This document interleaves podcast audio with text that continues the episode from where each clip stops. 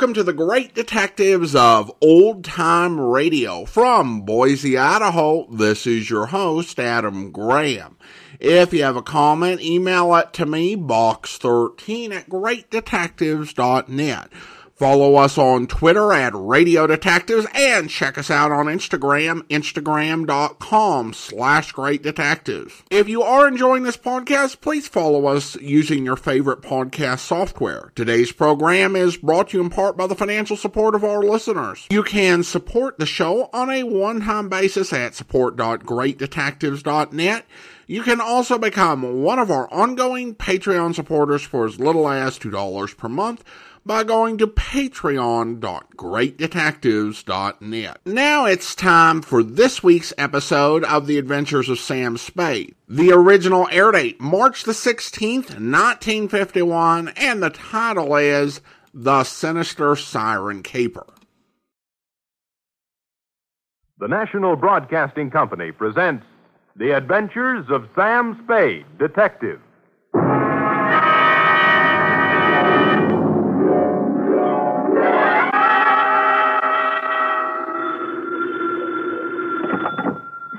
Detective Agency. Me, sweetheart. Oh, Well, that's a warm reception if I ever heard one. I'm here at my post, Sam, ready to do my duty. All right, all right, let's have it. Have what? What have I done? Well, Come on, come on. Sam, who was that lady I seen you with? What lady? What lady? Sam, for your information, there was a five-column picture on page one of the Chronicle showing you with your arms around. The redhead. Yes, Ah, it means nothing to me as a person, Sam, although I am a redhead myself. But I feel there are certain standards of publicity and an agency of our stature. should- Angel, Angel, if you'd bothered to read the caption under the picture, you would have learned that my arms were around this other redhead to keep her from braining me with a paperweight she picked off Dundee's desk. Oh. Yes. So take my picture back out of the drawer, and while you're at it, grab the book and pencil. Because I'll be right down with a somewhat lengthier explanation entitled The Sinister Siren Caper.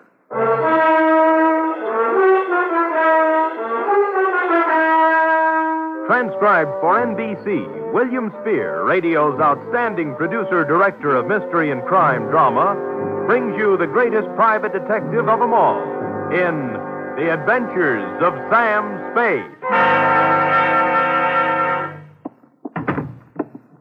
Oh, a red-headed woman made a fool out of me. Effie!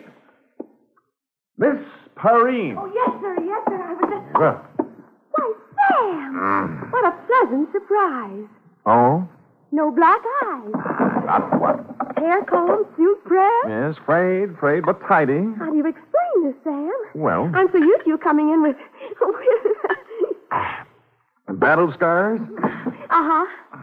Among other things. How do I explain this? That woman is a cue if I ever heard one. Are you, uh... Uh, ready, Sam. That's all right. That's my girl. To Mr. Donald Stryker, Bellhaven Apartments from Samuel Spade, license number 137596. Subject, the sinister siren caper. Dear Donald, Business was terrible, and I blame the weather. Sitting in my office with my feet on the radiator and the paper on my lap, looking out on the 48th consecutive day of rain, I was seriously contemplating moving my place of business to a warmer clime where people could get out in the sunshine and into trouble. The only item of possible interest in the paper was the story of the escape of one Artie the actor, a convicted bank robber who apparently didn't much care whether or not it was raining when he busted out of the city jail. I had reached the part about some good friend and true smuggling Artie a set of keys when something prompted me to look up. And that, Mr. Stryker, is how I found you. Mr. Spade, Yes, sir? I am Donald O. Stryker. Mm-hmm. S T R Y K E R. Uh, the O stands for Ogleclaw, my mother's maiden name. Oh, well, that's nice. Sit down, Mr. Stryker. Thanks. Whew. Well, now what can I do for you? Mr. Spade, the Strykers, as you may or may not know, are an ancient and honorable family dating back to pre Elizabeth England, with the possible exception of one southern number who is said to have once nodded by mistake to Jesse James. No Stryker has run afoul of the law. Well, good for you. One and all, we have kept our skirts clean, one and all. That is why I am utterly at a loss to explain the situation in which I find myself. And uh, just what situation is that? A quasi reliable source has informed me that I am a marked man. Quasi? Yes. Hmm. Uh, why don't you begin at the beginning, Mr. Stryker? The beginning, Mr. Spade, is only two minutes from the ending. Oh? Yes, it happened last night. I was sitting home with a book of Plato's dialogues when the bell rang most energetically. It proved to be a man named Strutt. George P. Strutt. S T R U T T. Two. A wild haired, wild eyed individual he was, Mr. Spade. Yes. Stryker, he says. Donald O. Stryker. Hmm? Well, I'd hardly nodded when he grabbed me by the necktie. Ha, he said, just like that. Ha? Ha! Mr. Stryker, ha! I'm in time then. You can still save yourself. And he shoved this at me. Oh, what's that? A picture of a girl, a young and rather pretty girl, out from a newspaper. Oh, yes. No name or identification. Beware this girl, Stryker, he said. Beware the siren song she sings. Stryker, he said, and he cinched up even harder on my necktie. Yes? Stryker, you are number six. I am five, and four are doomed before us. Beware, Stryker, beware this girl, this sinister red haired harpy, this handmaiden of the dark angel. Well, that's quite a speech. A curtain speech, Mr. Spade. Hmm. For with that, he let go my necktie and ran off down the hall. Somehow, somehow after that, Plato didn't seem quite the same. Yes, I see what you mean. Uh, do you know this girl? Never saw her before in my life. Or Strutt either? No. Mm-hmm. Mr. Stryker, I don't want to talk myself out of a job, but you don't need a private detective. Now, this is probably some harmless chap who walked out of one of the local sanitariums and took to ringing doorbell. But that's just it. He isn't, Mr. Spade. Huh? I did some telephoning this morning. Yes? He has a quasi successful cigar stand downtown and an apartment on Leavenworth Street. His name is right next to mine in the telephone book. I. I, I must get to the bottom of this, Mr. Spade. I. I. Here. Here's $50. Well, Mr. Stryker, Are you completely skeptical? no. No. Just quasi.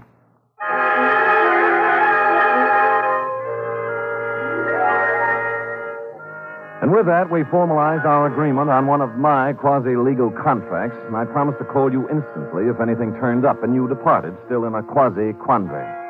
Sticking the newspaper clipping into my wallet, I hopped a cab and went to Strutt's apartment on Leavenworth. Let's see, 26, 24, 22. Mm-hmm.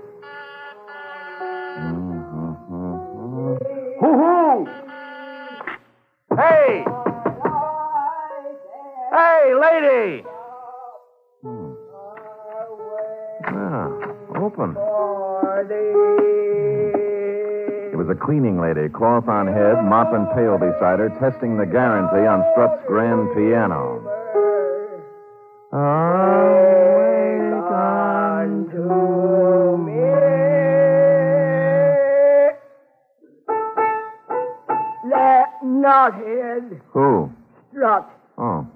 Got no respect for a thousand dollar grand piano.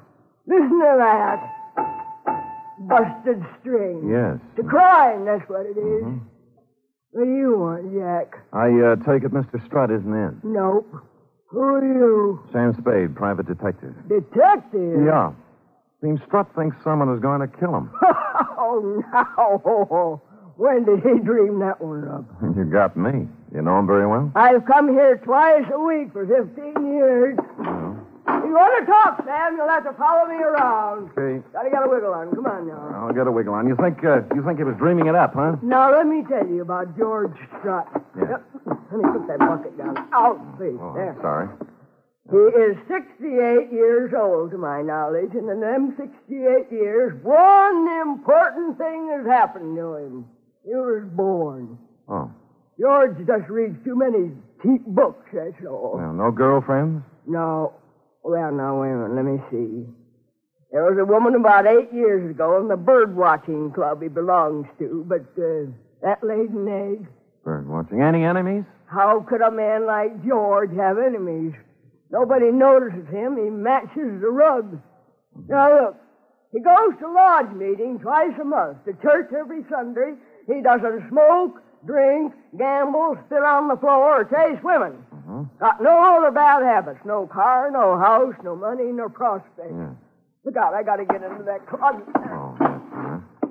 So why would anyone want to kill George Strutt? He's been dead on his feet for 20 years. Why, when I see George, I'll give him a piece of my...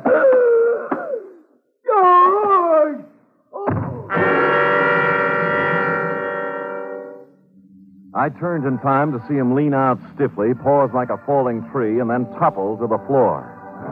Followed closely by the cleaning lady, who must have agreed before she fainted that George didn't match the rug anymore. While this struck a false note in my mind, it explained the false note in the piano. The missing string was wound around his neck.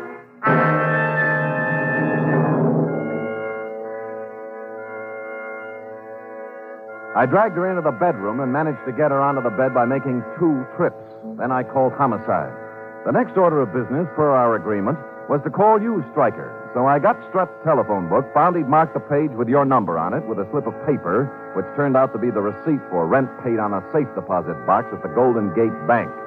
Now, this didn't seem especially important at the moment, but something else did.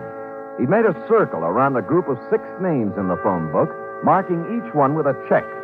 Struble, Strudwick, Strum, Strutherton, Strutt, and Stryker. I postponed calling you for the moment and dialed the number just above Strutt's. Strutherton, Harvey J., 156 Santa Ana Avenue, St. Francis Wood. Yes. Mr. Strutherton in, please. No. Uh, no, Mr. Strutherton isn't in. This is his wife. May Uh, my name is Spade, Mrs. Strutherton. I'm a private detective. I, uh, I don't want to alarm you, but alarm me? uh, do you happen to know if your husband has received any threats recently? Why, not that I know of. Any contact with a strange young woman about 30, red hair? Why are you asking me this? Well, I'd rather not say until I know more about it. What about the girl? Yes. Yes, he, he did meet a girl like that. Oh, when? She, uh, she came to the door one night about a week ago. Said her car was stalled down the street a ways. Harvey went out to help her. They were gone about a half hour, and then he came back. Well, did he tell you anything about it? No.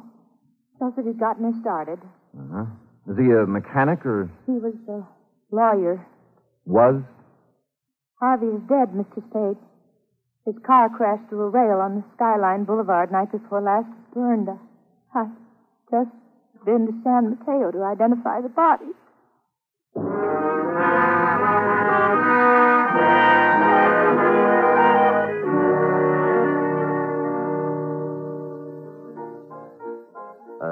Strum Joseph P., 828 Howard Street. Yeah, yeah, that's Joe. Now, there's your beer. Thanks.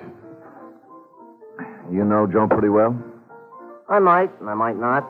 Why? What do you mean you might not? This is 828 Howard Street, isn't it? The number's over the door. Don't you like me, bartender? What's eating you about, Joe Strum? Look, you see this? Hmm, private detective's like. Huh? Oh. Yeah, yeah. Poor but honest, Barkey. Trying hard to get a little cooperation. I thought you was a cop. Now, what's with Joe?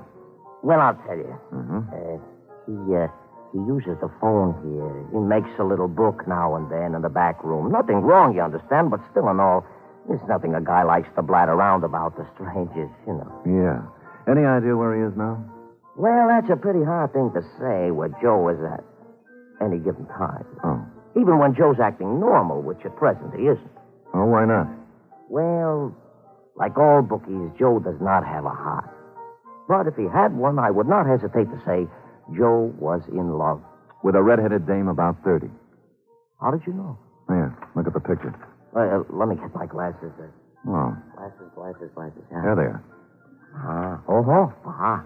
This is the dish. You uh, know her name? No, no. Joe has made no formal announcement as yet, but the word has gone around he is giving eight to five he will marry her, which for Joe is a sure thing. Uh, last Friday it was when I seen him last. They sat up to the bar here, and the two of them talking at some length about things I have never heard Joe discuss before. Like what? Well, as I said, bookies are different from people, so it should have not surprised me that Joe and his Wren were not discussing rose covered cottages, as do most boys and girls when they reach the loony stage. Yes. From what I could gather as I pass by now and again, serving the other customers, Joe and his girl were discussing a cozy little rose covered safe deposit box. Mm-hmm. And you haven't seen either of them since last Friday, huh? No, I. Uh, oh, uh, be right with you. Yeah. Cloverleaf Buffet, Charlie talking. Huh? Yeah. What? You don't say. When? This morning, huh? Yeah, yeah, sure, I will. Thanks for calling. Goodbye.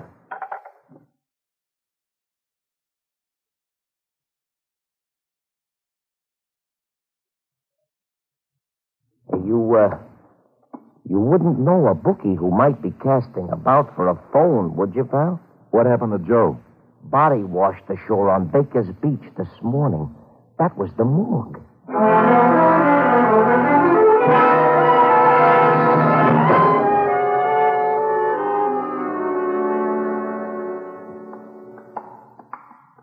Know what you mean, Sam.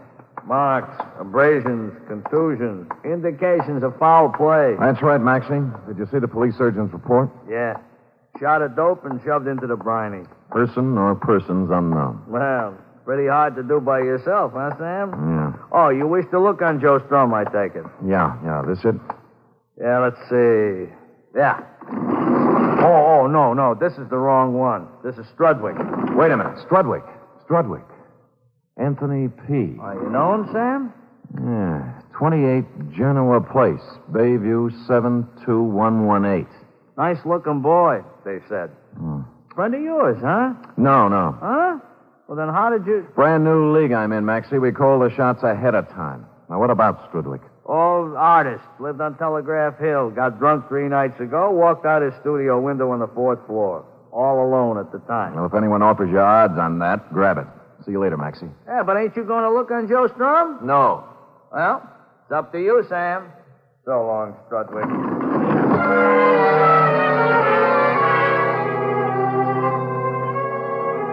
Top man on the totem pole was James A. Struble, a barber who lived on 18th Avenue.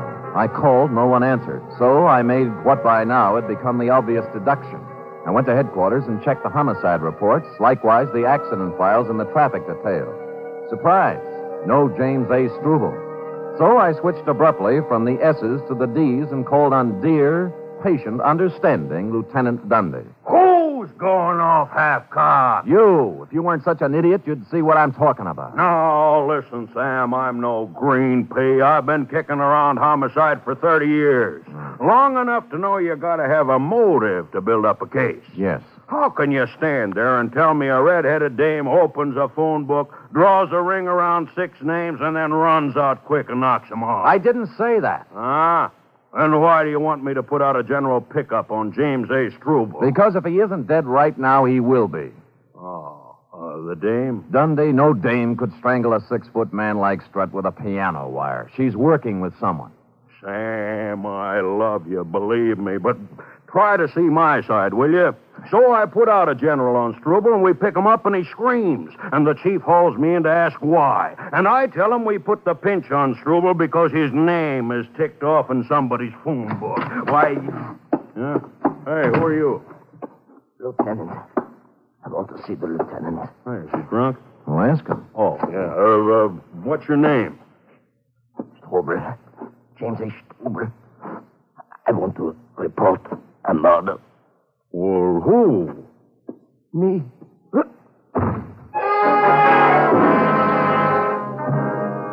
That's the last we got out of him. Ten seconds after he hit the floor, he was dead.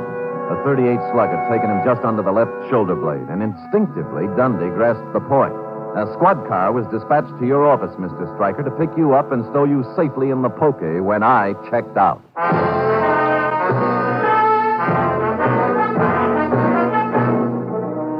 Listening to the weekly adventure of radio's most famous detective, Sam Spade.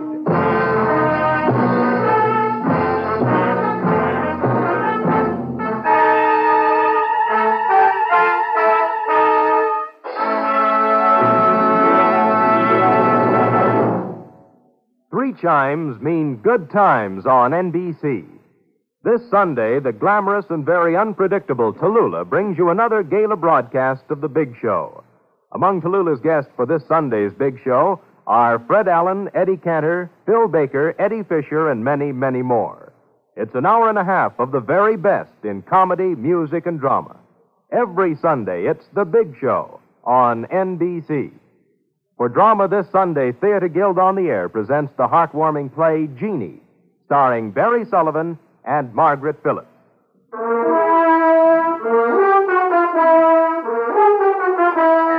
Now back to the sinister Siren Caper, tonight's adventure with Sam Spade.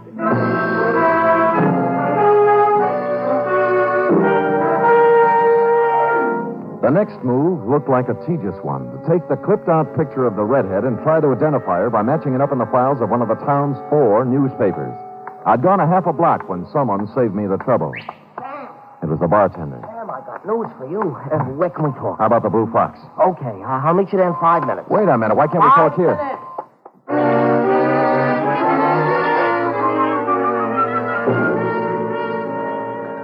Cheers. Yeah. sorry, Sam, sorry. Well, you're in sad shape, bartender. What happened? The redhead, Hmm? Joe Strum's girl, she was in When? an hour ago. She was loaded to begin with. And when I poured her a couple of stiff horns on the house, she begun to talk. Oh? Sam, crime is rampant. Yeah, for instance. Well, from what she told me, Joe Strum was dwelling in a fool's paradise. Hmm. Much talk, many promises, and an occasional smooch. But when the score is added up, Joe never gets past his own 10 yard line. Whose girl was she? Whose girl? Prepare for a jolt, Sam. I'm holding onto my chair. Artie the actor. Artie the actor. Artie the actor. The picture you showed me was taken at his trial. Oh. She was sitting right behind his lawyer. Wait a minute, wait a minute. The safe deposit box. Yeah? How much is Artie supposed to have stashed away? She told me. A solid half million bucks. Now, numerous insurance officials and a hatful of private dicks are openly curious as to what happened to the dough. Yeah. And the ranks of the curious have just been joined by Artie himself since he busted out of the jug. No dough? The cupboard is bare. Hmm. Why'd he take the box out in Joe's name? She says ah, Artie's a whimsical type guy. You know what he does? What? He flips the phone book open when they pull into town with the dough and picks himself five names and five banks. Six names, you mean? Nope, five, she says. Mm-hmm. Well, Stryker was in. Huh? Never mind, never mind. So Artie figured with the money in five different legitimate names, it couldn't be traced to him if it if he got tapped, huh? Which he does get. Tapped and convicted besides. Hmm. Now, the dish looks upon Artie as in the deep freeze and hustles around to each of the five guys with a proposition. So? Artie becomes wise to this and takes them up in order when he busts out. Uh, cheers. Yeah.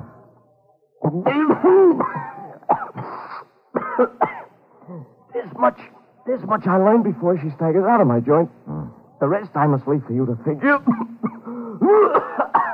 You uh, can't drink, bartender. Occasional. Uh, Sam, if there is any other reward, though, floating around when the smoke settles, I will be at the Cloverleaf. It's uh, only beer, you know. and if you run across an honest, hard-working book who needs a phone, Yeah, thanks a lot, Charlie. so long.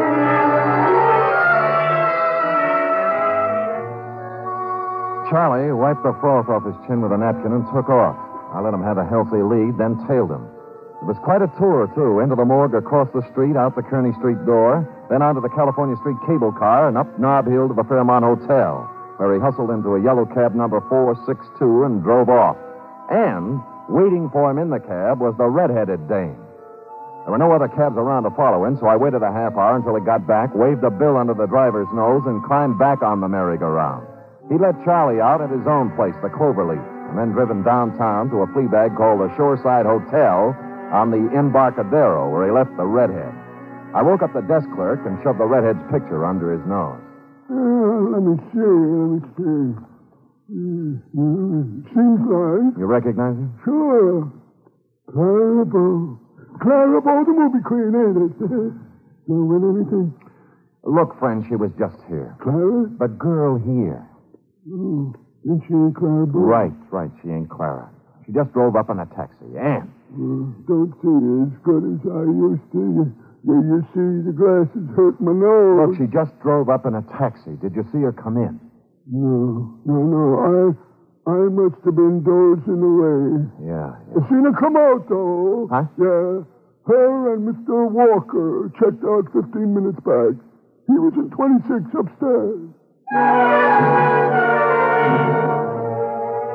I didn't have to cross examine the clerk to see Mr. Walker had lived in 26 for some time. The floor was ankle deep in cigarette butts, liquor bottles, sandwich crusts, and other debris. A table in the corner was covered with travel folders, mostly on South America, and seven days' newspapers, the top one of which was turned to the story on Artie the actor that I'd been reading in my office this morning when it all started. You know, it's too bad you came in when you did, Stryker, because if I'd read one more paragraph, I'd have learned something that could have saved me a lot of trouble. Whatever was the case with four of the names, the fifth one Artie hadn't picked at random. His lawyer was Harvey J. Strutherton. Hello? Mrs. Strutherton, this is Sam Spade. Oh, Mr. Spade. Yeah. Thank heaven you called. I'm terribly frightened. What's the matter? The girl. The redhead? Yes, she just called me. She says, she says my husband was murdered. One of his clients, a, a man he defended, thinks Harvey betrayed him. Artie the actor, Artie Billings. Yes. There was a lot of money. She knows where it is. Why is she telling you all this? I don't know, Mr. Spade. She warned me against calling the police. I don't know what to do. Well, then don't do anything. Well, don't you see? She's coming here. She'll be here in 20 minutes.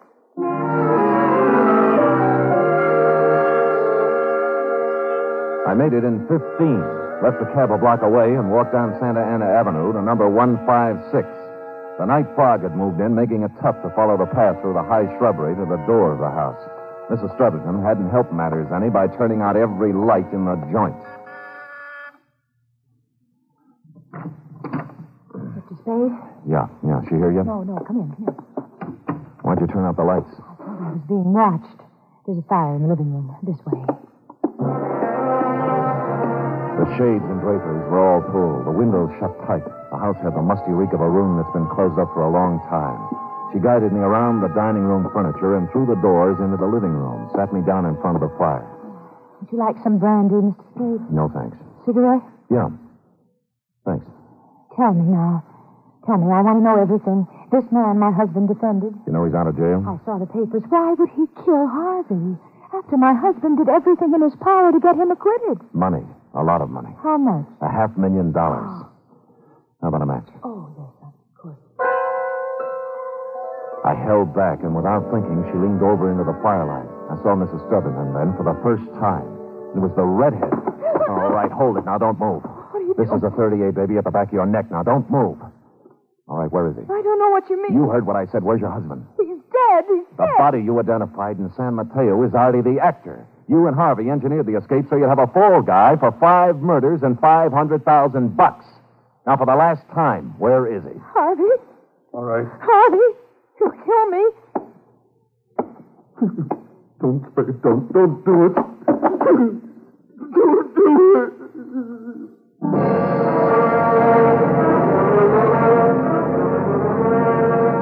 I didn't have to. A few months hence, the state of California will do it the legal way. It was a long ride round Robin Hood's barn, Stryker, but you wanted to get to the bottom of it, so there it is. Period. End of report. Well, Sam, what about the money? I'm still looking for it, If. Harvey has thus far chosen not to talk, but Dundee hasn't really turned on the persuasion machinery yet. Who knows? Maybe he's opened the phone book at the P's and put his finger on Perrine, Effie. Oh, don't even think of it, Sam. Oh. I'll settle for $26.87, which represents the shortage in my check covering the period. Effie! What, what, what, what, Sam? Can I believe my ears? What? I look back upon the past 12 hours. How to keep our little organization together, to stave off the bill collector. Oh, I, I place my life in jeopardy, tangle with a murderess, use my poor, tired body as bait for her savage conspirator. Sam, I'm, I'm sorry. Ferreting my way through morgue and crime ridden alley to finally win the fight, and then. And then to come home expecting a cheery welcome and to get instead scurvy innuendos and a bill for twenty six eighty seven. Oh, forget it, Sam. Don't ever mention it again. I'm sorry. Well, that's my girl. Here. Ten, twenty, five, six, seven. Twenty-seven dollars. Now we're all square. Thanks, Sam. Thank Now, you. come here. Now, you can bring me the thirteen cents tomorrow. That's my boss. Good night, Sam. Good night, sweetheart.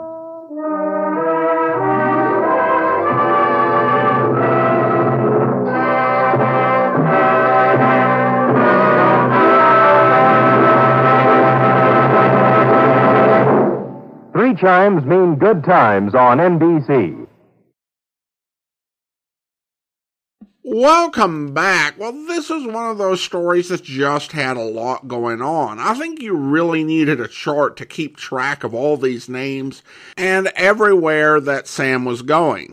I did like the twist of the lawyer's wife being the redhead. That's one thing having your detective talk to someone unseen over the telephone with no idea they might be a suspect. Yeah, I think that was a really uh, neat trick they pulled there. Overall, this was not bad, but it's probably one of my least favorite of the done episodes we played so far. Well, now to listener comments and feedback. And I received an email from Fran, uh, and she writes I spotted a Wildroot sign at Beholder's Barber Shop in Orillia, Ontario, and immediately the jingle was in my head. Maybe another listener has shared this particular sighting with you, but another can never hurt. Well, thanks so much, and I actually appreciate it. Hadn't seen the sign, and it is really uh, interesting to see those things that remind you of old time radio in real life. It just kind of makes you smile. I have that reaction every time I see Anchor Hocking glassware. And I want to add, and the picture should be over on our Instagram, instagram.com slash great detectives, and uh, thank you so much for sharing. And now it's time to thank our Patreon supporter of the day. Thank you to Luce, Patreon supporter since April of 2021, currently supporting the podcast at the Seamus level of $4 or more per month. Thank you so much for your support. And that will do it for today. If you are enjoying this podcast, please follow us using your favorite podcast software. If you're enjoying the podcast on YouTube, be sure to like the video, subscribe to the channel, and mark the notification bell. We'll be back next Monday with another episode of The Adventures of Sam Spade. But join us back here tomorrow for our next Yours Truly Johnny Dollar serial where now, one of his clients happens to be a sweet young thing named Carol Sharp, 26 or 7, beautiful, badly spoiled. Mm, love him that way. What? Uh, nothing. Go on, go on. Uh, yes, yes. Uh, she lives alone in a swank penthouse in the East 50s down there in New York. Playgirl. Tommy holds a $110,000 policy on her. Straight life. Beneficiary? Her family, mother, and a couple of kid brothers. No father? No, no. The others live over in Mauch-Chunk, PA. That's where her father made the dough that keeps her in the penthouse and keeps the others living well in the old family manse. So, what's the problem? Somebody threatening her life? I don't know, Johnny. It depends on what you mean by threatening. She's just requested Tommy to change beneficiaries. What's so unusual about that? Well, one of them is to be a man named Tony Ricardo for thirty thousand. Oh, oh, so she's fallen for the guy and is making the uh, nice gesture. Uh, maybe we don't know yet. The other is a so-called medium, Madame Celia something. Uh-uh. I've heard it before. Turn the family fortune over to me, and I'll get in touch with dear departed Papa. That's what it looks like from here. She's being took. But how could it be any of our business? Uh, last time Tommy was requested to change a beneficiary to a medium, his hale and hearty young clients. I hope you'll be with us then. In the meantime, do send your comments to box13 at greatdetectives.net. Follow us on Twitter at Radio Detectives and check us out on Instagram, instagram.com slash great detectives. From Boise, Idaho, this is your host, Adam Graham, signing off.